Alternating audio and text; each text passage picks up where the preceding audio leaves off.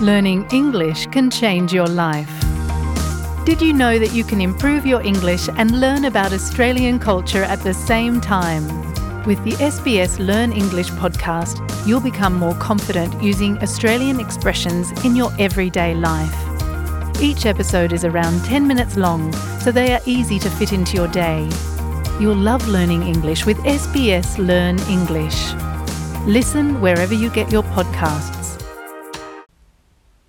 Welcome to SBS News in Easy English. I'm Deborah Groarke. Senior staff from social media companies in Australia will face a parliamentary committee on foreign interference today. Officials from Meta, TikTok, Google, and Twitter are expected to be asked what action they're taking to stop foreign interference in elections. Committee Chair James Paterson says concerns social media companies are being weaponised by foreign powers are not theoretical. It's a real threat. Uh, we've seen uh, recent examples in Canada, in the United States, and elsewhere in the world where authoritarian states, particularly Russia and China, have sought to weaponise both Western headquartered social media platforms by pumping their systems full of disinformation and weaponising their algorithms to try and interfere in our elections. So it is a very serious threat, and that's why the Senate is taking it seriously with this inquiry. Turkey has agreed to accept Sweden's bid for NATO membership.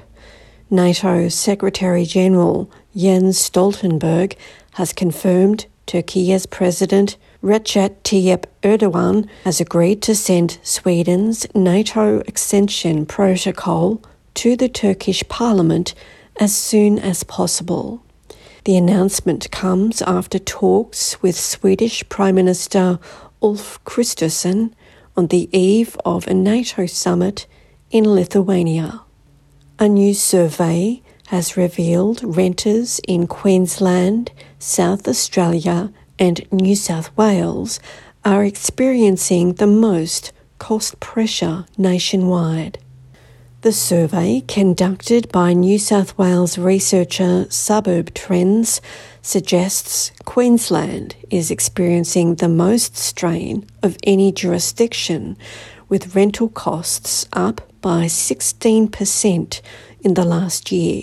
Founder of Suburb Trends, Kent Lardner, says investment in public housing should be central to any strategy to alleviate pressure on renters. We turned our back on public housing for too long.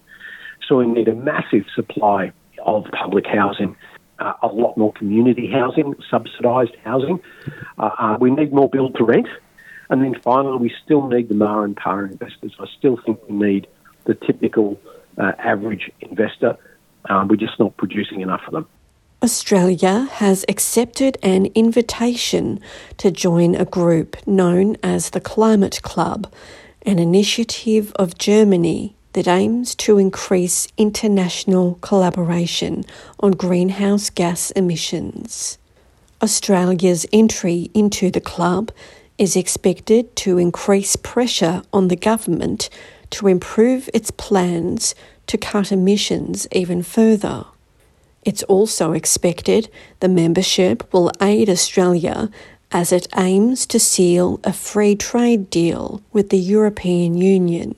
Prime Minister Anthony Albanese says the trade agreement would strengthen economic links between Australia and the EU at a time of global uncertainty. The Chancellor's commitment to free trade is crucial to us.